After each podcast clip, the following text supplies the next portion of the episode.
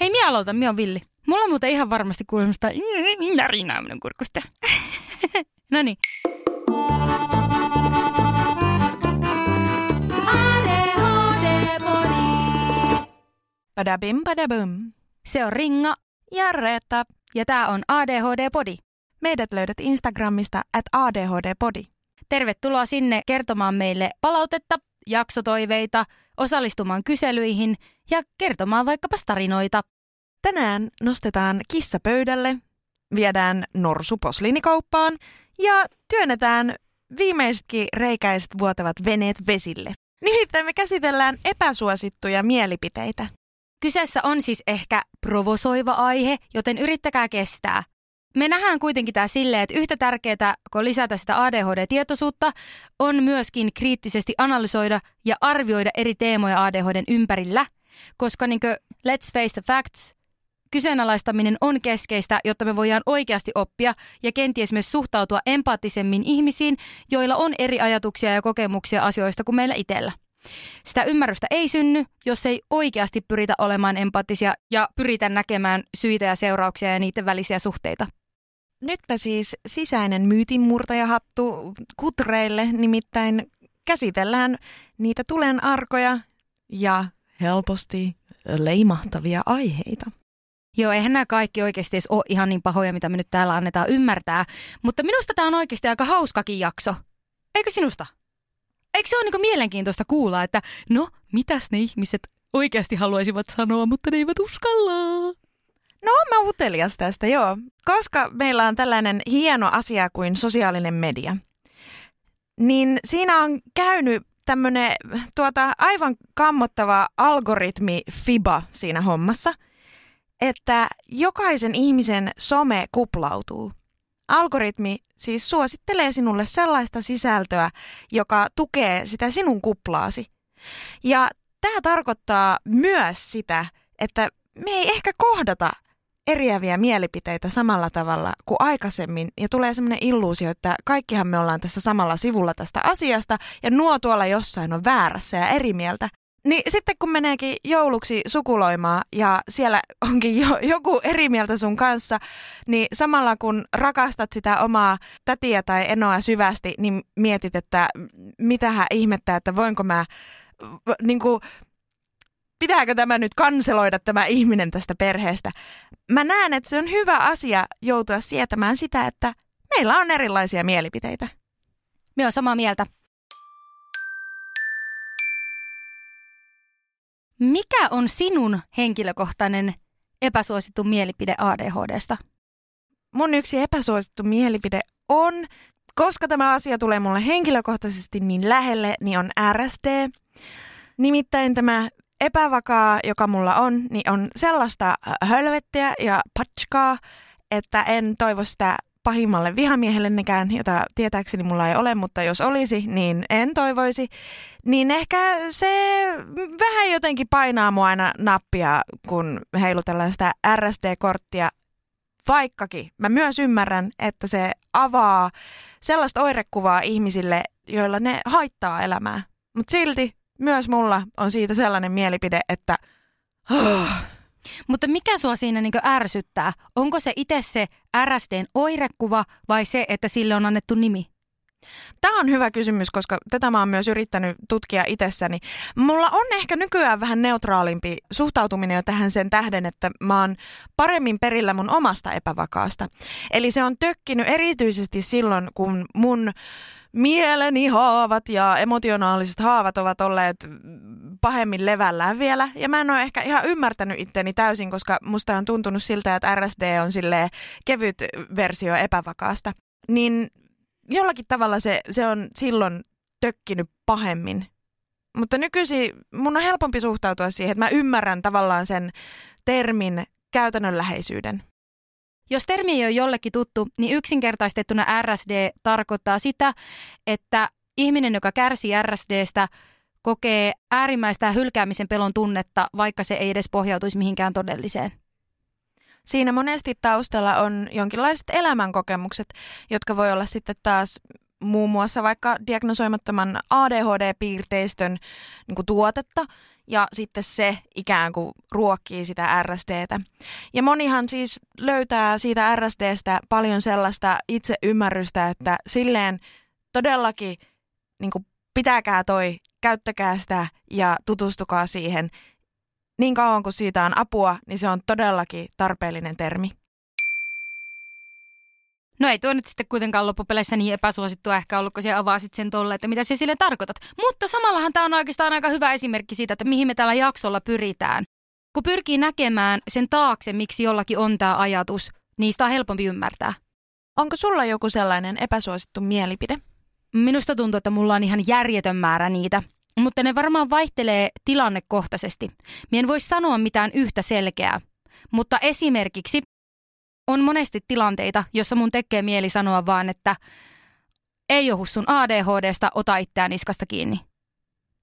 Ja tää on sen takia tosi radikaali ja tää on tosi epäsuosittu mielipide, koska on olemassa niitä tilanteita, jossa se on sen ADHDn syytä ja jossa ihmisellä on niin vaikeaa, että se ei pysty ottaa itseään niskasta kiinni. Mutta kun minusta on olemassa tilanteita, jossa ihmiset piiloutuu sen ADHDn taakse silloin, kun ei pitäisi. Ja näinhän ei saisi sanoa, varsinkaan kun mulla itselläkin on ADHD, ihan niin kuin minä vesittäisin ADHDn haasteita elämässä. Ja siis se ei ole minun tarkoitus. Mutta silti usein ihan oikeasti katso itseäsi peilistä ja mieti, pystyykö sinä tekemään asialle jotakin. Meillähän oli tähän liittyvä ääniviesti, niin pitäisikö meidän kuunnella se nyt? Mä törmään töissäni. Mä olen siis erityisopettaja. Törmään siis satunnaisesti sellaisiin lapsiin tai nuoriin, jotka perustelee käytöstä ADHD:llä, ilman siis, että heillä on diagnoosia siitä. Joillain se ADHD-piirteisyys on tosi selvää ja ei esimerkiksi hyvään pedagogiikkaan vaadita mitään diagnooseja. Ja mä ymmärrän sen, että jotkut ei esimerkiksi halua mennä psykologille, kun ne kokee, että siitä ei ole mitään hyötyä heille. He ei esimerkiksi halua ruveta syömään mitään lääkkeitä. Mutta sitten on sellainen porukka, jotka tuntuu vaan haluavan tilaa jollekin ei-toivotulle käytökselle. Tai ehkä leimautua ADHD-ihmiseksi, koska se on cool. Onko ADHD cool? Onhan tässä nyt vähän jostain muusta kyse kuin siitä, että leimautus esimerkiksi Bemari-kuskiksi ostamalla Bemarin. ADHD:tä ei saa kaupasta. Ja ei kai kukaan feikkaa esimerkiksi olevansa syöpäpotilas, jotta saisi jotain tiettyä kohtelua. Tai ne, jotka feikkaa olevansa syöpäpotilaita, niin sille on sitten ihan oma nimikkeensä sille häiriölle. Mie itse asiassa katoin yhtä sarjaa vastikään, jossa yksi henkilö feikkasi olevansa syöpäpotilas. Oi voi, ihmiset on niin uskomattomia. Mutta mitä mieltä oot tästä viestistä? Joo, menihän se heti tunteisiin, koska se on ihan totta, että niin kuin mekin monesti sanotaan ja monissa eri yhteyksissä, että jos oireilee, niin siihen tarvii apua ja ikään kuin se diagnoosi yksin niin kuin ei ole välttämättä tarpeen siihen, etteikö hyötyisi niistä tukitoimista. Ja koulu on sellainen paikka, mikä pystyy ihan hyvin tulemaan lapsia ja nuoria vastaan siinä. Siis, koska se ei ole keltään pois, että siellä käytetään vaikka just erityisopetukseen yleisesti ainakin aiemmin liitettyjä menetelmiä. Että jos ne olisi yleisessä opetuskäytössä, niin tosi moni oireileva pärjäisi ihan hyvin siellä ilman, että se on keltään muultakaan pois ja se tukee myöskin kaikkia niitä, jotka ei oireile. Näin. Niin siksi se ehkä jotenkin tuntuu niin kuin uskomattomalta, että en mä tiedä, onko tämä nyt ehkä sille aivan lasten, pienempien lasten keskuudessa mikään ilmiö, mutta semmoinen vaihe, jossa ihminen etsii itseään ja tutustuu itseensä, eli olisiko se sitten tämä varhaisnuoruus ja teini-ikä, niin onko se sitten niin, että siellä tämä meidän viestin lähettäjä on kohdannut nimenomaan sitä, että se ADHD otetaan tai että käytetään sitä ADHD:tä syynä jollekin käytökselle, vaikka ei sitä diagnoosia olisi. Tai ehkä jopa halutaan identifioitua ADHD-henkilöksi ilman diagnoosia, vaan koska ADHD on cool, niin se ei ole cool. Not cool. Mie lähestyin tätä viestiä vähän niin kuin kaksiosaisesti. Ensinnäkin mie ymmärsin jotenkin selkeämmin ensimmäistä kertaa, minkä takia se diagnoosi on tärkeä. Nimenomaan, niin kuin siellä sanoitte, mitä me ollaan monesti pohdittu, niin kaikki, jotka oireilee, hyötyy erilaisista toimenpiteistä. Mutta miksi se sitten tarvitaan se diagnoosi, jos sitä apua saa muutenkin? No olisiko vaikkapas tällainen ajatus, kun nytkin puhutaan kouluikäisistä ihmisistä, niin eihän heillä välttämättä ole niitä haasteita missään muualla kuin siellä koulussa. Niin toki silloin voidaan ratkaista sillä tavalla, että kouluympäristöä tuetaan. Ja se on minun mielestä muutenkin semmoinen, mitä pitäisi tehdä.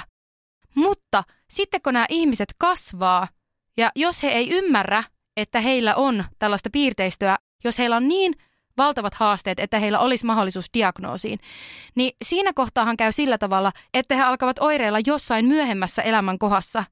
Ja minun mielestä tämä on suuri haaste, koska jos siihen asiaan olisi voitu puuttua aikaisemmin, niin se lapsi tai nuori olisi voinut kasvaa tämän tiedon kanssa, että se ei tulisi niinkö yllärinä erilaisissa yhteyksissä. Niin tämä on ehkä se ydinsyy, minkä takia se diagnoosi tarvitaan. Ja varsinkin, jos se oireilu alkaa jossakin tosi haastavassa elämäntilanteessa, vaikka läheisen kuolema tai no just mettöihin, jotain ihmissuhdemuutoksia, mitä tahansa tämmöistä tai vaikka perheenlisäystä. Se voi niinkin pitkälle päästä porskuttain. Niin silloin monesti ei pysty ja kykene löytämään niitä voimavaroja, että sä alkaisit tutkimaan sitä, että onko sulla se ADHD vai ei. Ja tämän vuoksi on tosi tärkeää, että se diagnosointi tehdään silloin nuorena, jos siihen on syytä. No entä se toinen puoli? Niin, eli tämä, että jos yritetään piiloutua sen diagnoosin taakse tai halutaan se diagnoosi sen takia, että se on jotenkin cool. No nyt mun on kyllä pakko sanoa, että minä on ehkä vähän samaa mieltä kuin tämä meidän viestittäjä, vaikka onkin epäsuosittu mielipide. Kyllä se edelleen on joillekin cool. Ja varsinkin, jos siellä mietit tuommoista nuorta ihmistä, niin siellähän aika usein, minun mielestä edelleen, saatetaan pitää kovina jätkinä vaikka ihmisiä, jotka on silleen uskaltaa sanoa vastaan tai olla jotenkin radikaaleja, vähän semmoisia auktoriteettivastaisia ja näin poispäin. Ja nehän on monesti ADHD-henkilöitä, jolloin niihin saattaa haluta samaistua, koska se on sekin, että sinä olet kuulina. Ja minä uskon, että tämä on yksi syy siihen, minkä takia tulee tämmöinen ilmiö nuorten keskuudessa, että halutaan jotenkin ottaa se semmoinen leima, että mulla on ADHD. Tai sitten myöhemmin, kyllä sitä minun mielestä tapahtuu aikuisillakin. Joo, on totta, että edelleen todella alidiagnosoitua ja nyt en ketään sheimaa siis niin kuin näistä piirteistä. Mutta on olemassa myös ihmisiä, jotka minullekin kertoo just silleen, että joo, mulla on ihan sole ADHD, nämä kaikki jutut päti muuhun, mutta en mä tarvitse diagnoosia. Että niinku mä oon muutenkin oppinut selviytyä näiden asioiden kanssa. Ja mä oon niinku tähän asti pärjännyt ja mä oon niinku kääntänyt nämä voimavaraksi ja näin ja näin ja näin ja näin ja näin. Haloo! Joka ikisellä ihmisellä, kellä on diagnoosi, on se tasan tarkkaan sen takia, että niillä on ollut haasteita sen kanssa. ADHDsta ei ole olemassa sellaista versiota, jossa se on pelkästään hyvä asia. Vaikka sulla olisi maailman eniten kannustavat vanhemmat, lähipiiri ja opettajat, niin kenenkään elämä ei ole niin satu, että se olisi pystynyt elämään ADHDn kanssa sillä tavalla, että se on saanut vain ne positiiviset jutut ja pystyy nyt sanomaan, että mulla varmaan on toi ADHD, mutta en mä tarvitse diagnoosia. Jos sinä et tarvitse diagnoosia, niin sulla ei sitä ole. Näin se vaan menee.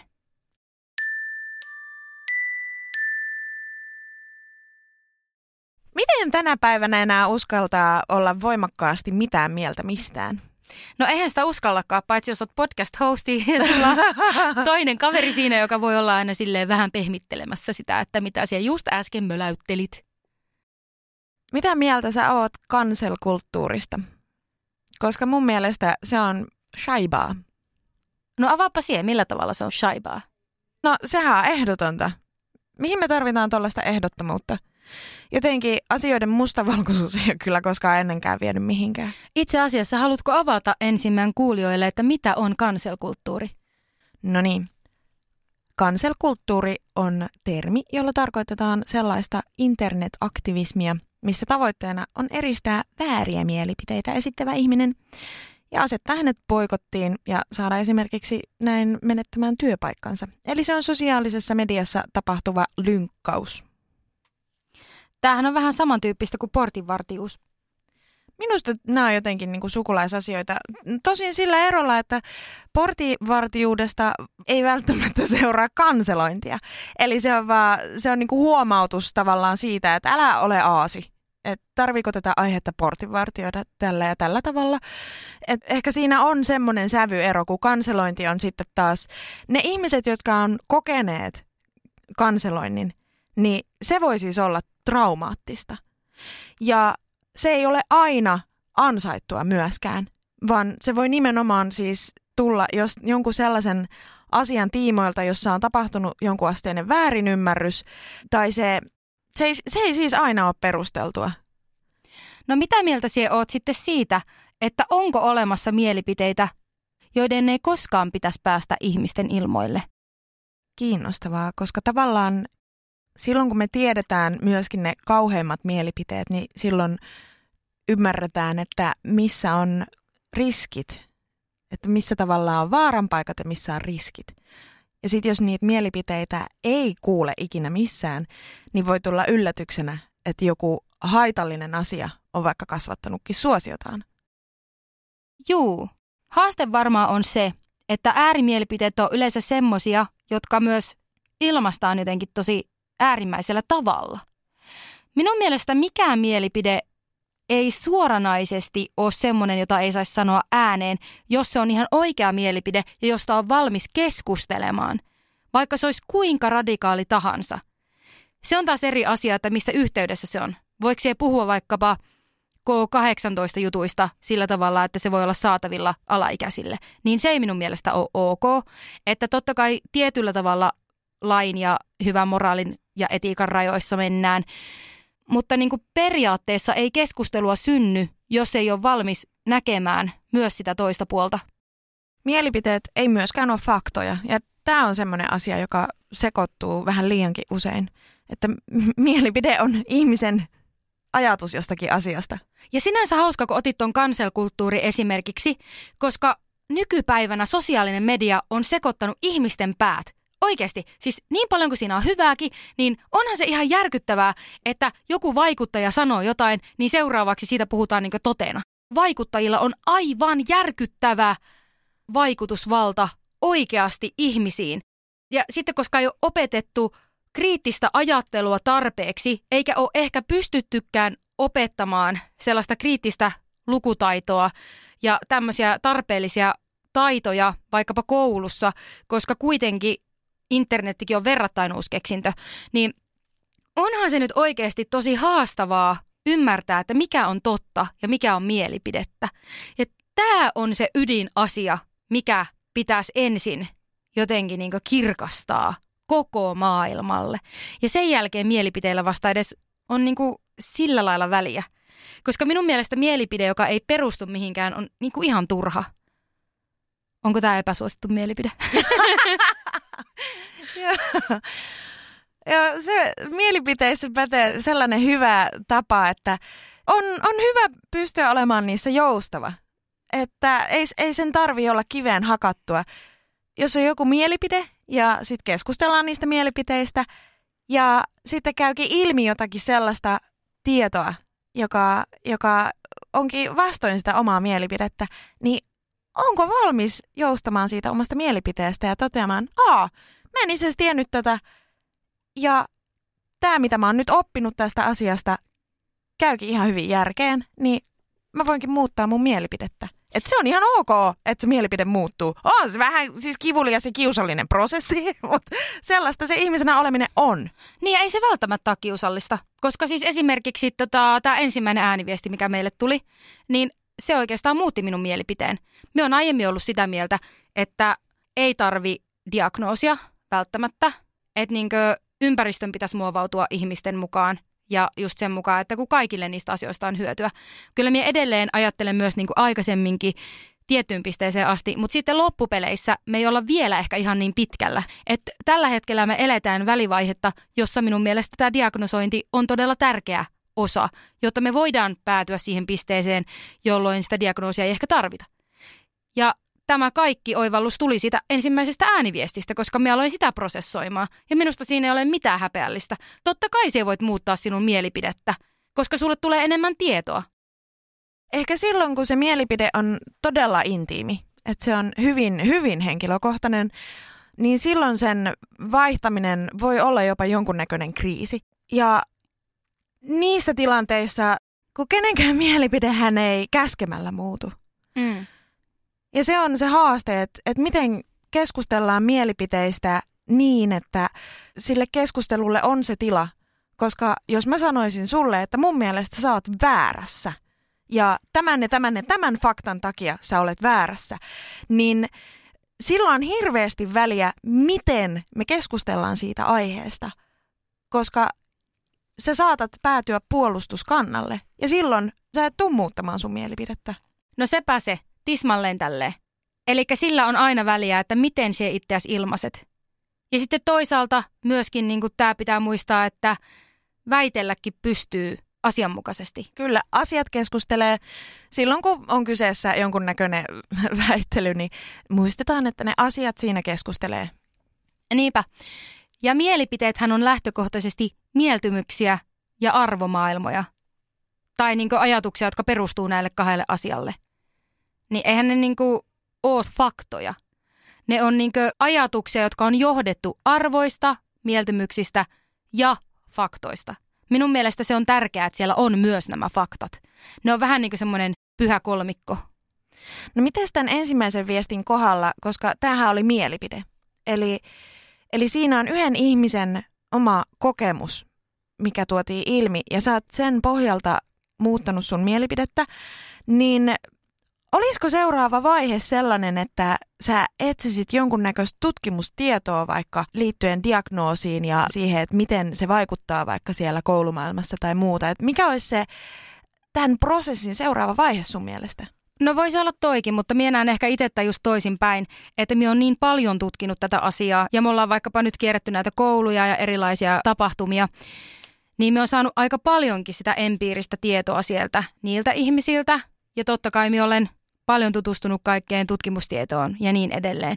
Niin eihän tämä viesti itse asiassa olisi ilmaissut kauhean vahvaa mielipidettä, mutta se sai mut ajattelemaan sitä. Itse asiassa sehän tässä oikeastaan onkin mielenkiintoista, että ei tämä viesti sisältänyt mitään sellaista, että se diagnoosi tulisi tehdä. Hänhän nimenomaan sanoi, että hän ymmärtää, minkä takia jotkut ei halua mennä siihen prosessiin, koska ei vaikka halua tätä lääkitystä.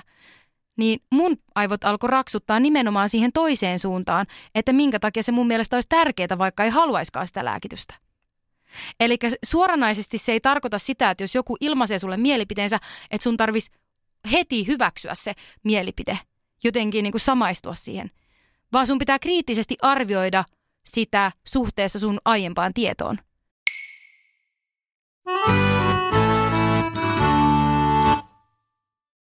Miten ollaan eri mieltä? Meillä on aina välillä sunkaan Ringa sellaisia hetkiä, joissa me todetaan toisillemme suoraan, että me ollaan itse asiassa tästä asiasta eri mieltä. Niin minkälainen kokemus se sulle on silloin, kun me päädytään sellaiseen tilanteeseen? Siis miehän on aivan mehuissani siitä. Minusta se on niin kuin kaikista ihanin, kaikista hedelmällisin tilanne. Mie en jaksa ollenkaan sellaista myötäkarvasta elämää loputtomasti. En tarkoita sitä, että pitäisi olla koko ajan jotakin kärhämää toisen kanssa, vaan mie haluan koko ajan oppia ja ymmärtää. Suuri osa asioista ei kuitenkaan ole sellaisia, että siinä on vain oikea ja väärä tai jotenkin niin kuin huono tai hyvä mielipide vaikka. Ei niin kuin laisinkaan. Ja yleensä ne tilanteet, joissa tulee, että me ollaan vähän eri mieltä, sitten kun toinen avaa sen, me ainakin ymmärrän aina melkeinpä. Melkein poikkeuksesta voisin sanoa, että ymmärrän, mistä sinun ajatukset tulee. Ja kyllä mulla on se kokemus, että siekin ehkä yleensä ymmärrät. Kyllä. Vaikka voisi olla, että mun mielipide ei muuttuisi, mutta mä silti voin ymmärtää sitä, että miksi sun mielipide on se, mikä se sun mielipide on. No niin sepä. Että kunhan löytää toimintatavan, miten me tehdään sitten, vaikka me oltaisiin jostakin asiasta nähtäisiin ihan eri tavalla. Niin minusta se on vaan tosi mahtava juttu, koska sitten se jää myös semmoiseen avoimeen tilaan, että me molemmat ollaan valmiita tutkimaan sitä, koska meillä ei ole kokemusta siitä, että tämä on fakta. Koska jos kaikki sun ympärillä vahvistaa sun mielipidettä, niin miten sä voit ikinä alkaa ajattelemaan, että siinä olisi jotain, mikä ei olekaan toimivaa tai pätevää, joka ei olekaan faktapohjasta. Mites Ringa sitten sellainen tilanne, jossa sä oot eri mieltä jonkun ihmisen kanssa esimerkiksi sellaisista asioista kuin vakaumukselliset kysymykset tai jotkut moraaliset tai arvokysymykset tai olisiko vaikka politiikka joku sellainen, niin että onko sulla olemassa joku raja, jonka jälkeen sä toteat, että tämä mielipide on sellainen, että mä en voi olla tämän ihmisen kanssa tekemisissä? Vai onko sellaista? Mie ehkä lukeudun niihin ihmisiin, jotka hakkaa monesti päätä seinään vähän liiankin kauan. Mie en ihan hirveän nopeasti keksi semmoista asiaa, mikä estäisi sen, että mie on jonkun ihmisen kanssa yhteydessä tai tekemisissä. Totta kai joskus olisi hyvä tunnistaa ne rajat jo vähän aikaisemmin, mutta mie samaan aikaan uskon, että tutustumalla erilaisiin ajatuksiin, arvoihin ja mielipiteisiin kuin mitä itsellä on, kasvatetaan semmoista ymmärrystä, jota tämä maailma oikeasti tarvitsee. Jos me lähdetään aina tuomitsemaan niitä, jotka on erilaisia kuin me, niin eihän siinä ole mitään hedelmällistä. Totta kai on olemassa ääritapauksia, että jonkun arvot ja ajatukset on vaikka semmoisia, että ne vahingoittaa muita ihmisiä. Mutta tällaisessakin tilanteessa mun mielestä on todella tärkeää erottaa teot ajatuksista. On olemassa ihmisiä, jotka on tehnyt semmoisia juttuja, mille ne vaan ei voi enää mitään. Nyt vaikkapa tämmöinen radikaali esimerkki kuin murha. Mitä ikinä siinä on tapahtunutkaan, niin se ihminen kärsii siitä kyllä sen rangaistuksen. Ja minun tehtävä ei ole olla se, joka sen tuomitsee, vaan mieluummin mie pyrin lisäämään sitä ymmärrystä ja haluan keskustella sen ihmisen kanssa, jos hän on itse vaan avoin ja vastaanottavainen. Eli periaatteessa se vaatii sellaista molemminpuolista avoimuutta ja kommunikaatiota.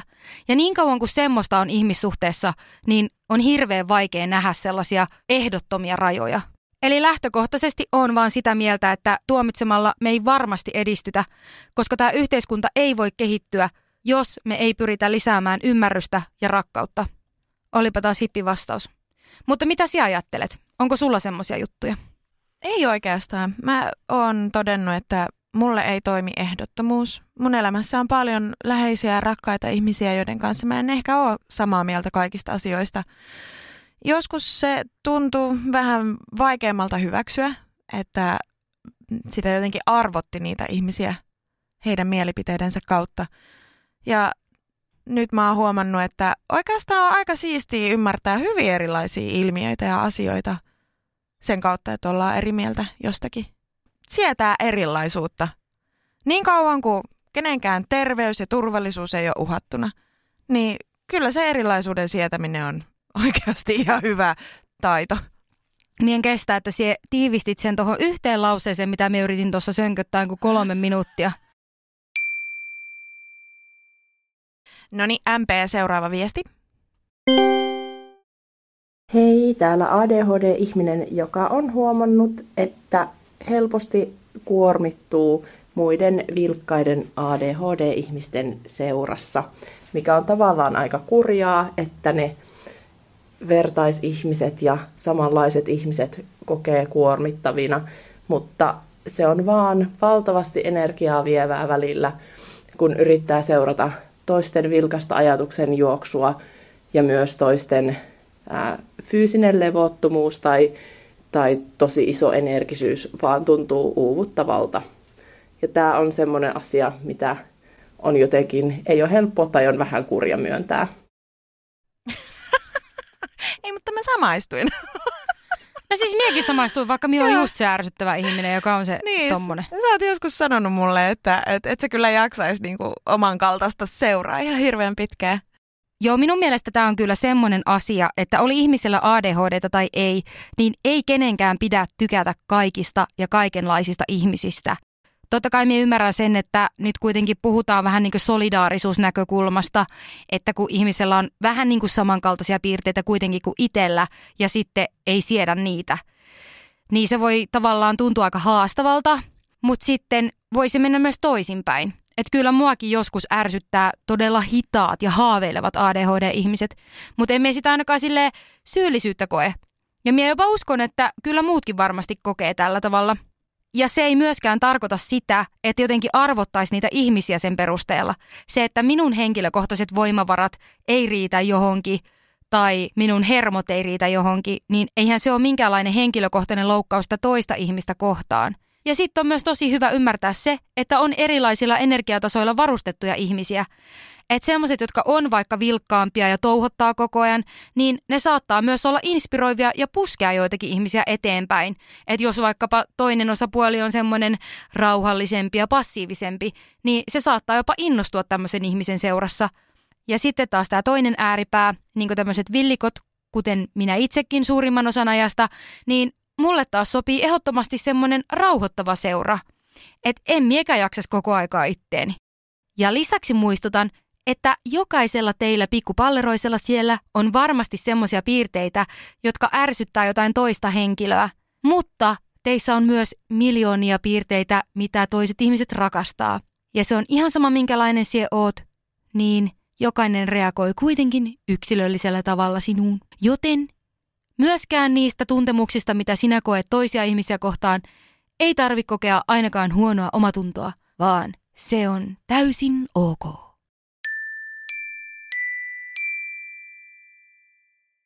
Ollaan saatu myös kirjoitettuna epäsuosittuja mielipiteitä ja tässä niistä muutama. ADHD-ihmiset ovat ärsyttäviä ja epäkohteliaita. Ootko samaa mieltä? No vähintään aika moni voi olla suorasukainen. Mutta monesti myös, jos huomauttaa, että hei, not cool, niin kyllä se otetaan vastaan. Että joo, anteeksi, taisinkin ehkä tölvästä vähän turhan terävästi tämän asian. Seuraava viesti on, että jos lääkitys ei auta, niin diagnoosi on varmaan väärä. Ai että nyt on mehukas, nyt on mehukas! Mitäs sanot? No eihän se nyt niin mene, koska toisille ei löydy lainkaan sopivaa lääkettä. Mutta mistä se johtuu? Jos se on aivokemiallista, niin eikö nimenomaan sen teoriassa pitäisi? Ei, mutta se nimenomaan siitä se johtuu. Koska jokaisella meistä on hyvin yksilölliset ja uniikit aivot. Seuraava mielipide olisi tällainen. ADHD ei ole ongelma ollenkaan joissain kulttuureissa. Siis nythän me ollaan siinä tosi mystisessä kysymyksessä, että onko ADHDta ilman ympäristöä? Koska sehän on vaan termi, joka on määritelty tähän yhteiskuntaan, koska täällä siitä on haittaa. Mutta sitten taas just historiassa ADHD on kuitenkin ollut hyödyllinen asia, jonka takia se on säilynyt näin pitkään tähän päivään saakka. Eikö siinä mielessä voi ajatella, että joissakin kulttuureissa, jossa painotetaan eri asioita, niin tämä on siis sillä lailla hassu, koska se on tavallaan hyvin länsimäinen ajatus, että ADHD on sairausoireyhtymä. Tai siis silleen, että tavallaan niinku ymmärrän ton, mitä tässä nyt niinku haetaan.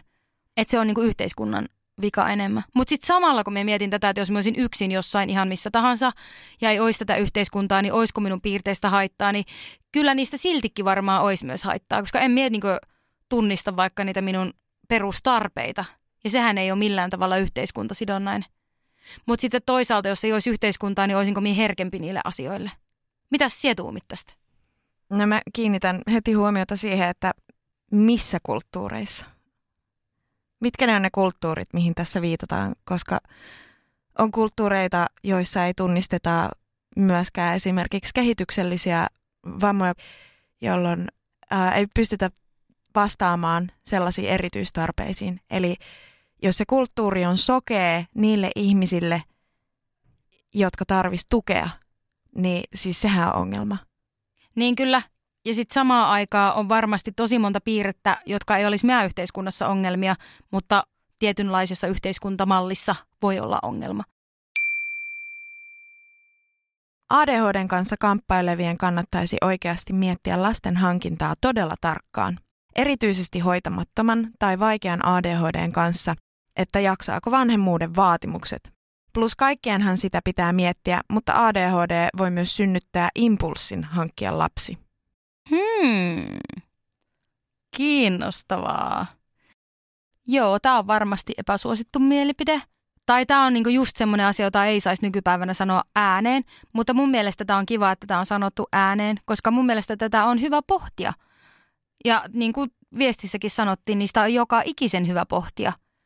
Tätä on hyvä pohtia myös siltä kannalta, että mitä hyvää se ADHD voi tuoda ja se, että on jotain haasteita elämässä.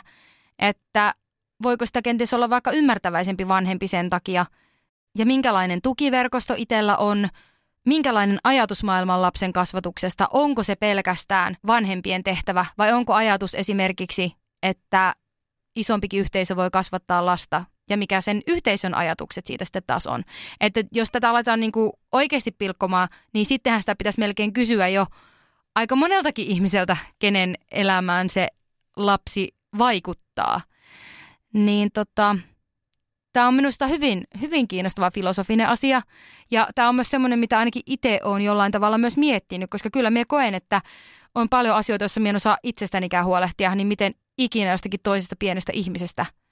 No mitä mieltä sä oot sitten ADHDn periytyvyydestä? Pitäisikö sen vaikuttaa siihen valintaan, että ryhtyykö yrittämään perheenlisäystä vai ei?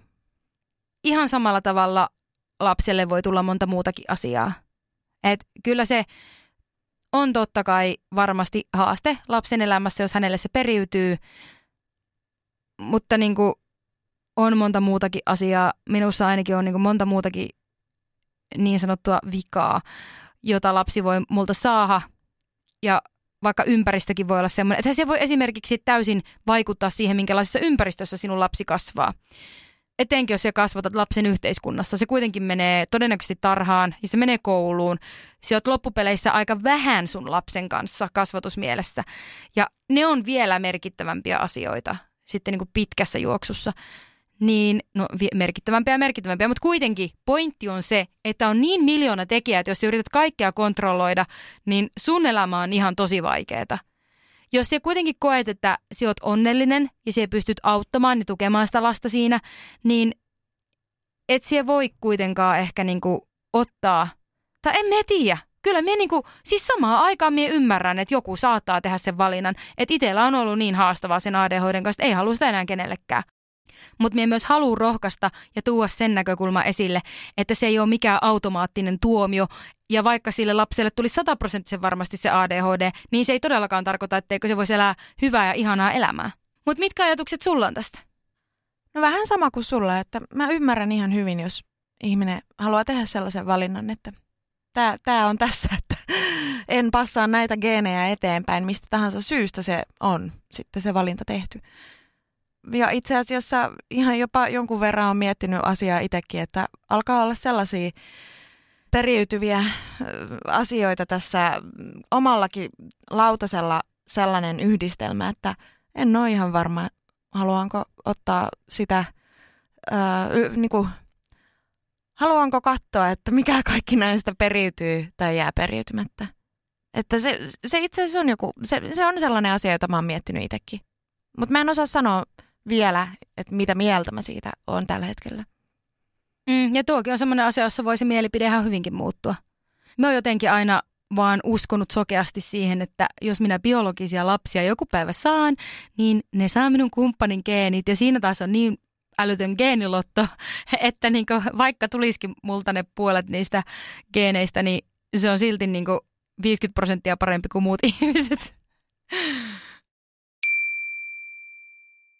Me myös kutsuttiin meidän seuraajat Instagramissa päästämään sisäisen keittiöpsykologinsa ääneen. Tässä siis meidän seuraajien ADHD-teorioita ja empiirisiä kokemuksia.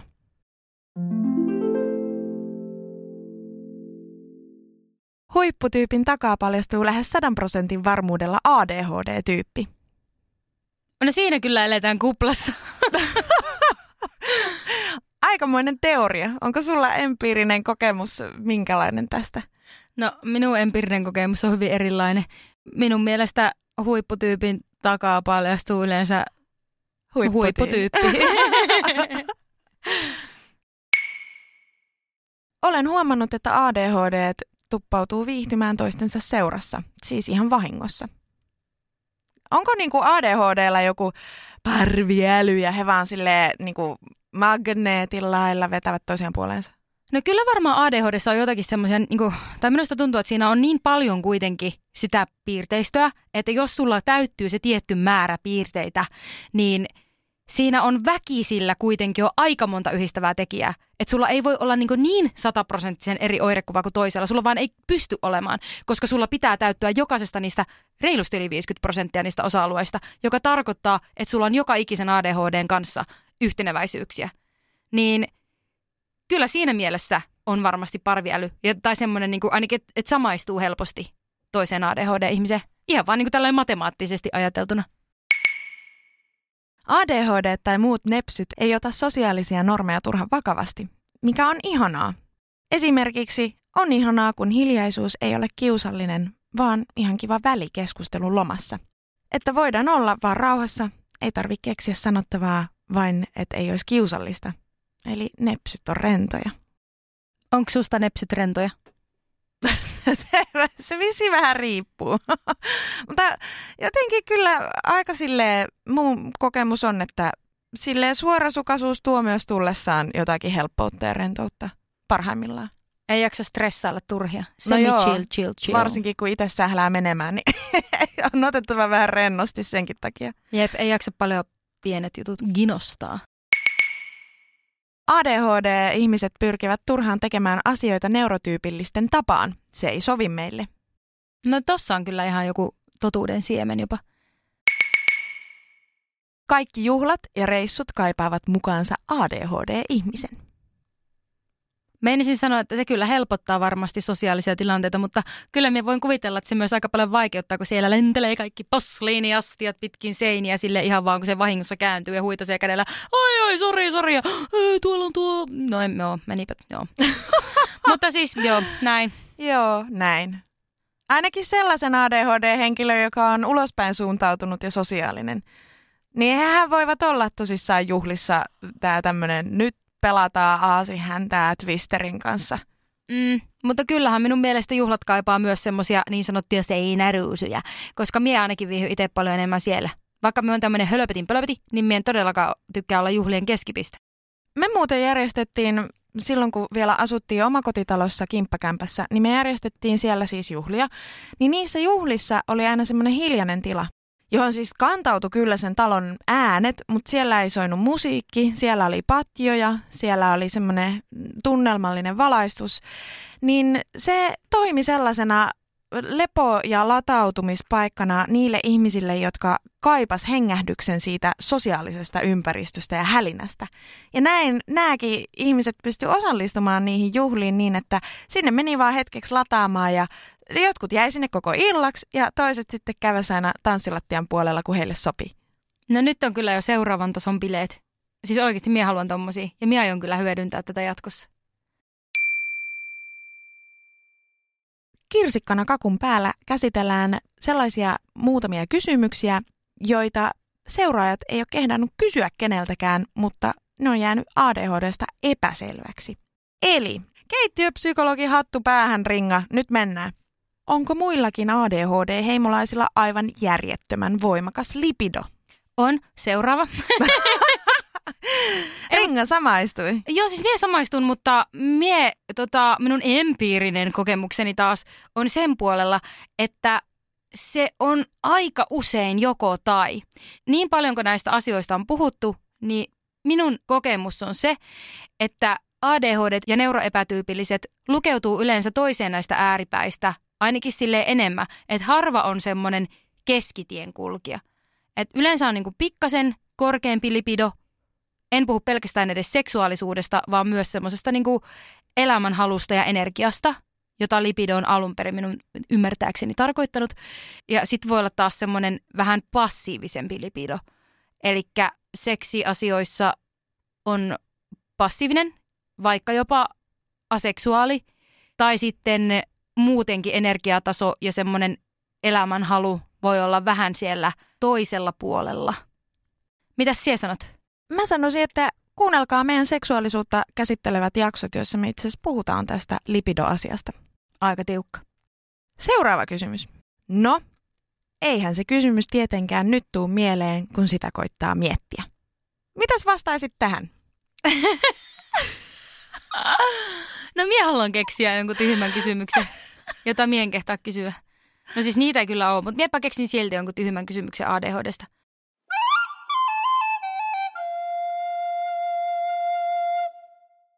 Käykö ADHD-ihmiset useammin kampaajalla, tai jos ne ei käy, niin värjääkö ja leikkaako ne poikkeuksellisen paljon omia hiuksiaan? Koska minun kokemus on oikeasti se, että kaikissa vertaistukikanavissa ja erilaisilla foorumeilla jengillä on aina joku minä ja mun uusi tukka, jossa on 200 eri väriä. Niin onko tämä yleisempää ADHD-ihmisillä kuin muilla? Kerro mulle. Ai niin kuin itse tehtynä vai... No siis sekä, että joko ne käy kampaajalla tosi usein, tai sitten ne just keksii yön pimeinä tunteina, että no niin, niks naks naks ja nämä värit. No ehkä voisi silleen ympäripyöreästi sanoa, että ADHD-henkilöitä saattaa kiinnostaa tavanomasta enemmän kädentaidot ja tekeminen, mikä voisi liittyä siihen, että tein itse ja säästin vai säästinkö sittenkään, on ehkä niin kuin peppu edellä puuhun sorttinen ratkaisu. Löytyy kyllä aika monilta. Ja uteliaisuus siihen kokeiluun. Ja sitten toisaalta, eikö se ole impulsiivista, että on silleen, minä haluan olla sateenkaariponi tänään. Psykiatrikaan ei osannut vastata. Mitä mulle jää sitten luonteeksi, kun niin monet luonteen piirteet onkin ilmeisesti ADHD:ta? Kuuleppa, sulle ei jää mitään.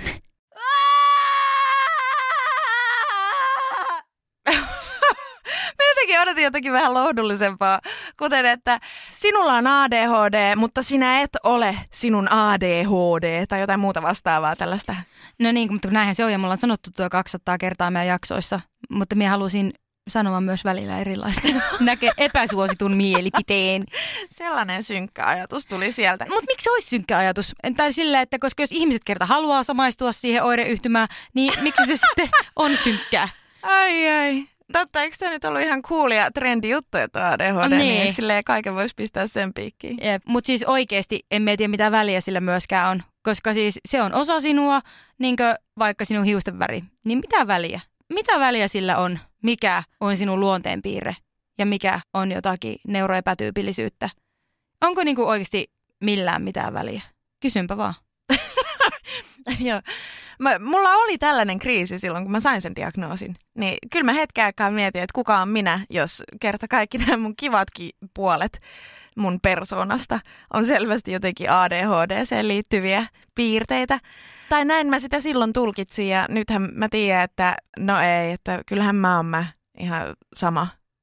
Mulla on ADHD, mutta minä olen minä silti, eikä mä ole se mun ADHD. Niin ja kun ihminen on edelleenkin koko ajan muuttuva. Mä oon sanonut aikaisemminkin, mutta mie vihaan tiedostaa itseäni. Minusta on niinku ihan superlungia, että mie voi vaan olla, mennä ja elää. Toki vastuullisesti ja näin päin, mutta silleen, että ei jaksa tiedostaa itseään omia piirteitään. Paitsi silloin, jos niistä on jotakin haittaa jollekin. Tai jos mie pystyn olemaan parempi ihminen.